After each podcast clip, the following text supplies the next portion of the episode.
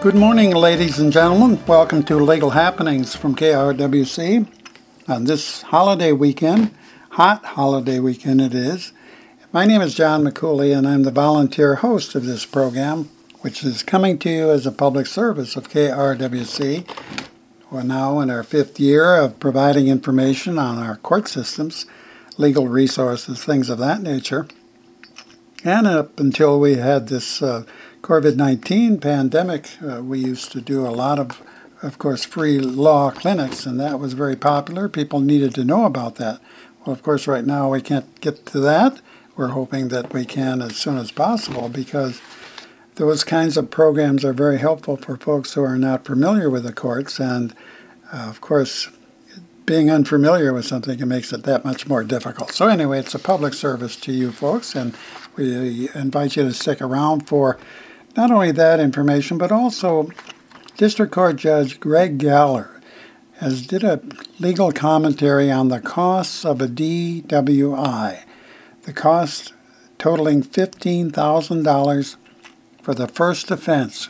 Can you imagine that? So you might like to stick around for that. And secondly, a little bit later on, District Court Judge Stephen Halsey is going to be talking about the power of a subpoena. How important is it? What role does it play in the court system? And I think you'll learn something by listening to those commentaries which have been going now for about five years on 150 different topics. So you might uh, like to give that a listen. Meanwhile, I'll just uh, brief you and let you know a little bit about myself. I was the uh, law librarian for Wright and Sherburne County way back in ending in 2012 at Wright County and 2014 in Sherburne, but we still continue to learn and share information. I receive no pay for this. The station doesn't get paid. It's all a public service of sharing knowledge and information that is so helpful to find something. It's so easy if you know where to look. For example, our Minnesota website, mncourts.gov, is the primary website for all information on the court system. You might like to write that down, mncourts.gov and it's the judicial branch website, official site that provides information from, uh, well, A to Z, anything from coming up jury duty, if you can get to jury duty, and that will tell you how to find out later. But if you want to learn anything, it's at that website, and it's a good one. And from there, we gather information on court forms, or maybe you're looking to do child support, or you're doing a divorce or you have to uh, bought something on uh, one of the web pages and you don't know where the title is, you might have to get a new title. Those kinds of forms are all available right on your computer by simply going to the premier website of www.mncourts.gov. That again is our court site website for the Minnesota judicial system, and it's just a terrific site for all the information that you'll need if you're self-represented represented rather the minnesota state bar association is where you need to go if you're having a legal problem a legal question and they have a great website at helpdesk at mnbar.org helpdesk at mnbar.org for when you need an attorney and of course, a lot of times you don't need an attorney. You might be able to work something out through an ADR process. That's something you might like to consider. I was just thinking about that.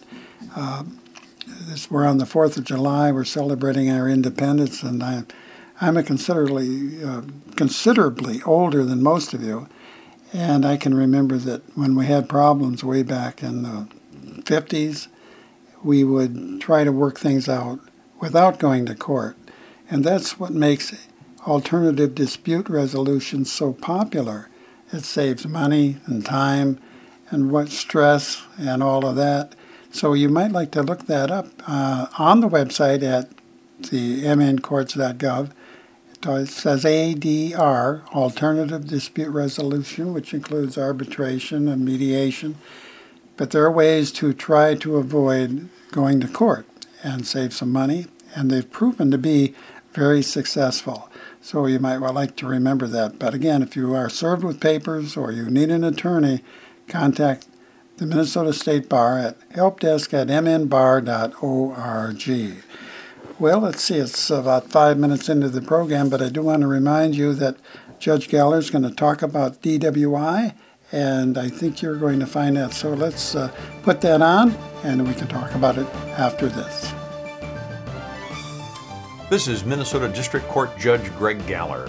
Welcome to Legal Happenings on AM 1360 KRWC, radio for Wright County. Have you ever had too much to drink and woke up with a headache? You probably thought, I wish I hadn't had that last drink. In this holiday season, with its usual gatherings, it's wise to remember that along with the parties, all too often comes tragedy. Each year, about 40,000 people are arrested for DWI, just in Minnesota. Sadly, about 40% of those will be arrested for DWI again. I have seen thousands of these cases. Many families are truly destroyed by the consequences. While the most tragic harm from impaired driving involves the lives that are ended and the bodies and families that are irreparably damaged, a DWI also carries tremendous monetary costs, even if there is no crash. What are the costs of a typical first time DWI in Minnesota? Well, first, you might be held in jail overnight. That's not free. Many jails charge a fee of about $100 per night. Next, your car will have been towed. Expect to pay at least $200 for the tow and impound charges. Next, you will need an attorney. An attorney will be able to advise you as to your rights and also determine what defenses may be available to you. Expect to spend at least $1,000 in legal fees. This assumes your case, like most, is settled without a trial. If your case goes to trial, your legal fees will increase greatly. If you plead guilty, expect to receive a fine of about $500. Your fine will carry with it surcharges and fees totaling $87. The law also requires that you obtain an alcohol problem assessment.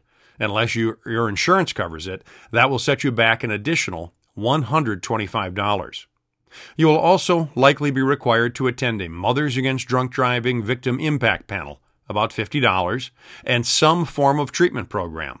Treatment costs could run into the thousands of dollars. A conviction will also put you on probation for two years. The probation fee is typically about $200. The state of Minnesota will also revoke your driver's license. To get it back, you must pay a reinstatement fee of about $700. Finally, your insurance rates will increase. Rates could triple because you will now be considered to be a high risk driver. If you were paying $1,500 per year for insurance, you will begin paying $4,500 per year. This will last for at least three years. That is an extra $9,000 in insurance costs.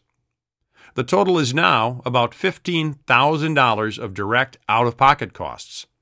Add to this the intangible costs of missed work, being unable to drive, social stigma, and embarrassment. Remember that headache from drinking too much? It just got a whole lot worse. The best advice is not to drive after drinking. Remember, no one ever woke up wishing he had consumed one more drink the night before. Save yourself the headache and the expenses. More importantly, help prevent needless tragedy on our roads. Please have a happy, safe, and sober holiday season. This has been Judge Greg Galler with legal happenings on AM 1360 KRWC Radio for Wright County.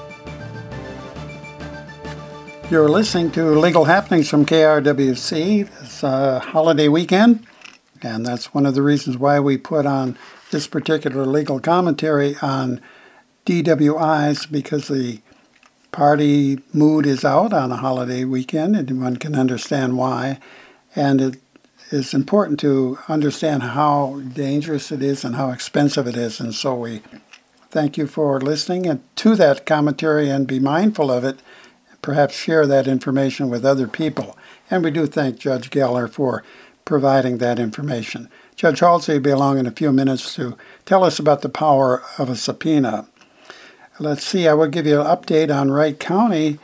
The Wright County Public Health has indicated as of Friday that we've had 452 cases of COVID 19 and that's an increase of 42 cases over last week and two deaths over the last week as well. I understand Governor Walz is considering a state mandatory mask uh, order currently, and they're monitoring the statewide data to see where the areas are growing quickly and what rate that is also happening. But again, masks, social distancing, and hand washing, of course, are the best defenses against the COVID 19 or coronavirus. Meanwhile, the Sheriff's Department has announced that the upper lobby of the law enforcement building will be open to the public beginning on Monday. That would be the 6th. And appointments are no longer required for the Sheriff's Office records window, the civil process window, or for application to uh, for a permit to carry a firearm. Jury visitation, however, still requires an appointment by calling 763 684 2381. Additional information can be found on the Sheriff's website at www.co.wright.mn.us. And let's see what else have we got going. The Wright County Licensing Bureau is waiting on a walk-up window to fully reopen. That walk-up window will be very helpful and allow residents to get plates, tabs, licenses, and transfers, anything that does not require a photo. And a reminder that National Child Health Heal, or excuse me, National Child Heat Stroke Prevention Week is underway. It's a week of, well, it's actually a period all the way through September. It's a 90 day period explaining the importance of uh, watching children and protecting them from an overheated automobile. I had no idea that it's the uh, heat stroke is the leading cause of automobile non-crash related deaths for children under 14. Each year, an average of 38 children die from heat stroke being left in a car since 1998. In 19 there was 52 deaths, 2018 51 deaths. That's a lot. So we want to remind everybody to learn more about that. And you can find out how to protect your children and what leads up to these kinds of deaths. At the National Safety Council, they offer a free course online for the dangers of heat stroke on children and in three primary circumstances that have led to the dying of children because of it. You can find that on this great website, the Wright County official website, and it's available to you right, of course, on your computer. Well, it's time to take a short break and listen to District Court Judge Stephen Halsey as he talks about the power of a, a power of a subpoena. Welcome to Legal Happenings here on KRWC Radio. I'm Judge Steve Halsey from Wright County. Uh, my topic today is this question What is the power behind a subpoena? Frequently, we hear in the news that a public official, a private citizen, or a journalist has been served with a subpoena by a government agency or prosecutor. What is a subpoena and why is it seemingly so powerful? A subpoena is not a court order issued by a judge. Rather, it is a creature of statute which has the power of the rule of law behind it, compelling someone to appear for a court hearing or a deposition in a lawyer's office. A subpoena is issued by the court administrator at the request of a party or an attorney in a pending civil or criminal case. In Minnesota, both the courts and attorneys may issue subpoenas under Court Rule 45 a party or attorney shall take reasonable steps to avoid imposing undue burden or expense on a person subject to that subpoena. It cannot be used to harass or abuse. The party or attorney fills in the name of the person or entity to be served with the subpoena and where or when they must appear. Court rules provide for adequate notice in advance of the appearance and the payment of certain fees. For example, an expert witness, such as a doctor or other professional person, must be paid reasonable compensation for their appearance and testimony, which can be in several hundred or, or thousands of dollars. Occasionally, an unrepresented party unfamiliar with the court rules will serve a subpoena on their doctor to appear in a few days for a court hearing or trial, without paying the doctor an expert witness fee.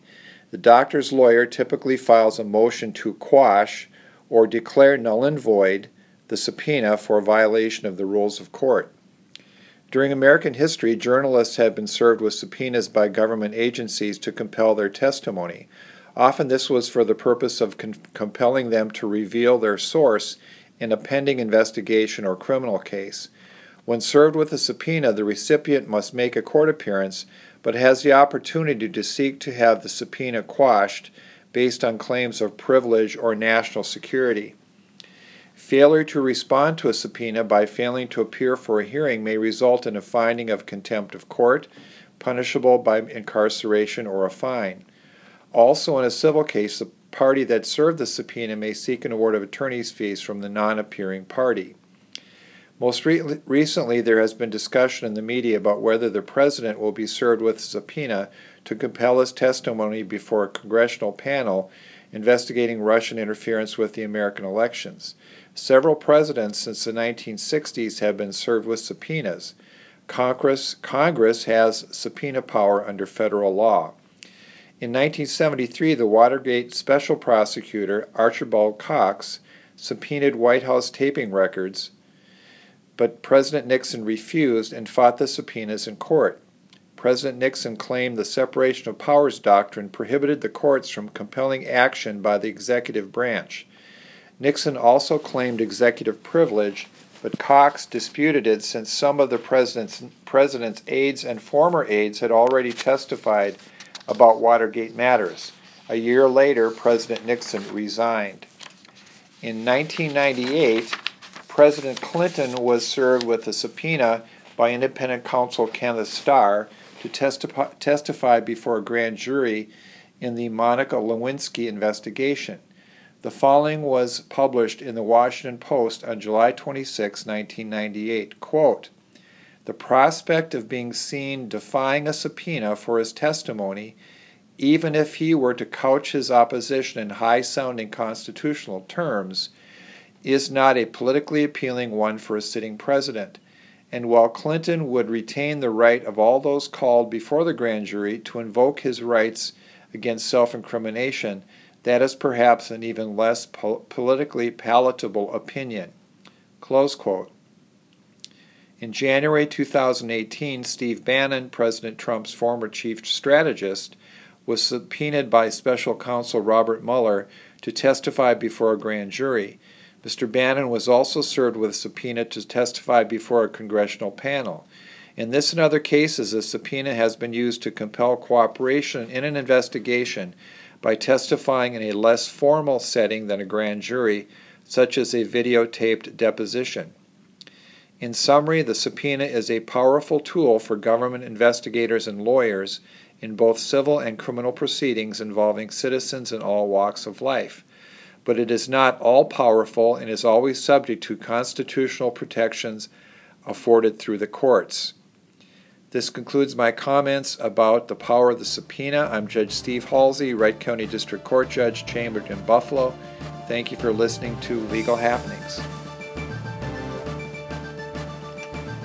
Thank you, District Court Judge Stephen Halsey. We appreciate these commentaries that the judge provides, and he gives an address sometimes at the back of his broadcast and his commentary. You might wish to write the judge directly and issue uh, an accolade, perhaps, or let the judge know you're listening to him. We appreciate that. Well, this is Legal Happenings. If you have a question, comment, or, or criticism, or an objective what have you, or perhaps a subject that you might like to have addressed. We'd like to know about it.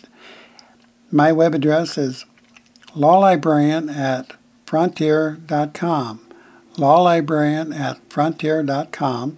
I'd be glad to answer your question and uh, information that is. We don't give legal advice. For that, you need the Minnesota State Bar Association, but we do give basic information that's readily available to the general public. And so that's one of the reasons why we do this program. And we thank Joe Carlson and the station for their continuing help in providing public information. So it's uh, the 4th of July weekend, and I want to wish everybody a great and uh, pleasant weekend of celebrating our independence. I am so old that when you go way back, I can remember the very first Fourth of July that I can really recall, and that was watching a group of soldiers returning from the war in 1945. Boy, that goes back a ways, doesn't it? I was so impressed with that, I asked my mother what all the men were, all the soldiers were doing, and she said they're returning from the war. And I want to tell you, I've really felt very proud about that. And I think, and I've always thought, the Fourth of July belongs to our veterans because without them, we wouldn't be having the freedoms that we do have. And so we're so thankful for that. And I want to take a moment to let the veterans out there know that uh, we do appreciate them. And I know it's difficult when you return, and times are tough right now all across the spectrum when you think about uh, our COVID 19, things are closed, people are out of work. But we do continually remember those who are uh, important to us, our veterans and our freedoms. Well, it's about time to move on, and I just want to remind everybody that if you have a question, comment again, do let us know here at the station, or you can find me here at lawlibrarian at frontier.com. We do thank you for listening. We welcome any of your questions as well, and we wish you a very, very happy and at least a very pleasant, if not a hot, 4th of July weekend. Until we meet again, God bless you all.